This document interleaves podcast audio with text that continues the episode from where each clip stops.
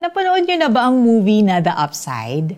Based on a true story, ito ay tungkol sa isang bilyonaryong quadriplegic na pumili ng ex-convict para maging caregiver niya kahit nakapila ang mga aplikanteng qualified therapists. Hindi ka panipaniwala, di ba? Sinabi ng ilang kaibigan ng bilyonaryo na they were against his choice, pero napatunayan sa huli na hindi siya nagkamali. In short, tinadhana.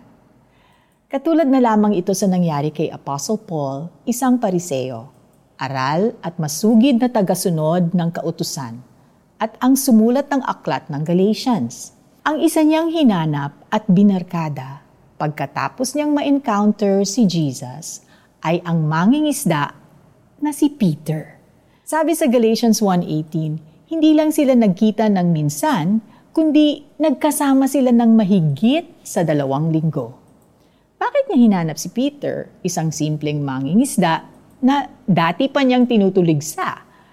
Ito ay dahil niligtas at binago na rin ni Lord si Paul.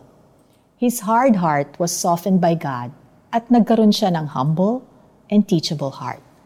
Alam niya na mapapalapit siya sa Panginoon kung makikilala niya ang iba pang nakakakilala kay Jesus.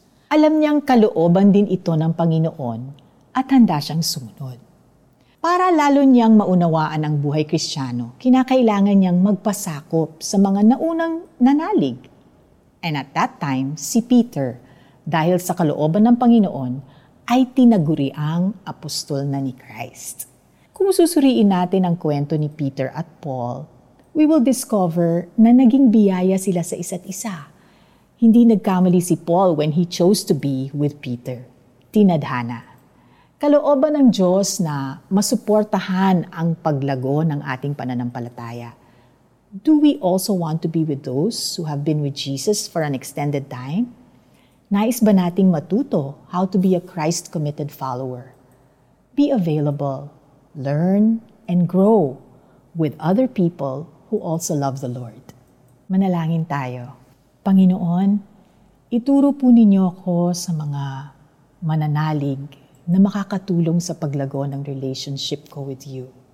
Open my schedule, Father, for these friendships. In Jesus' name I pray. Amen. Paano natin ma-apply to? Continue to push or pray until something happens maaring ibulong sa iyo ng Holy Spirit ang pangalan ng makakatulong sa iyong paglago sa buhay kristyano. Baka naman kailangan mo lang mag-sign up to join a small group in a local church and pray that He allows you to meet the person whose life will inspire you to obey the Lord. Pagkaraan ng tatlong taon, pumunta ako sa Jerusalem upang makipag-usap kay Pedro at labinlimang araw kaming nagkasama. Galatians chapter 1, verse 18. This is Felici Pangilinan Buizan saying, You will grow in a small group.